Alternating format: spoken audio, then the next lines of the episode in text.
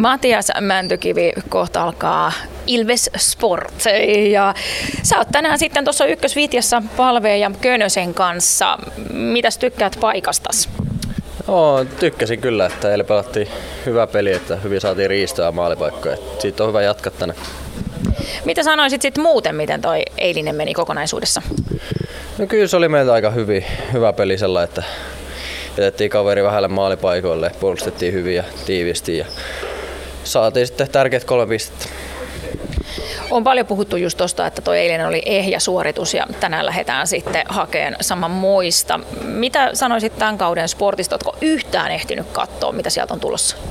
Öö, en oo, et tiedä, että Nalli on vaarallinen kyllä, mutta tota, muuta en ole seurannut, mutta varmasti tulee kovaa, että tota, heille iso voitto eilen ottivat kotona kalpasti iso, iso voito, että varmasti tulee tiukka peli, että pitää olla kyllä ihan jopa parempi peli kuin eilen, eilen meiltä, että saa tota, pisteet kotiin.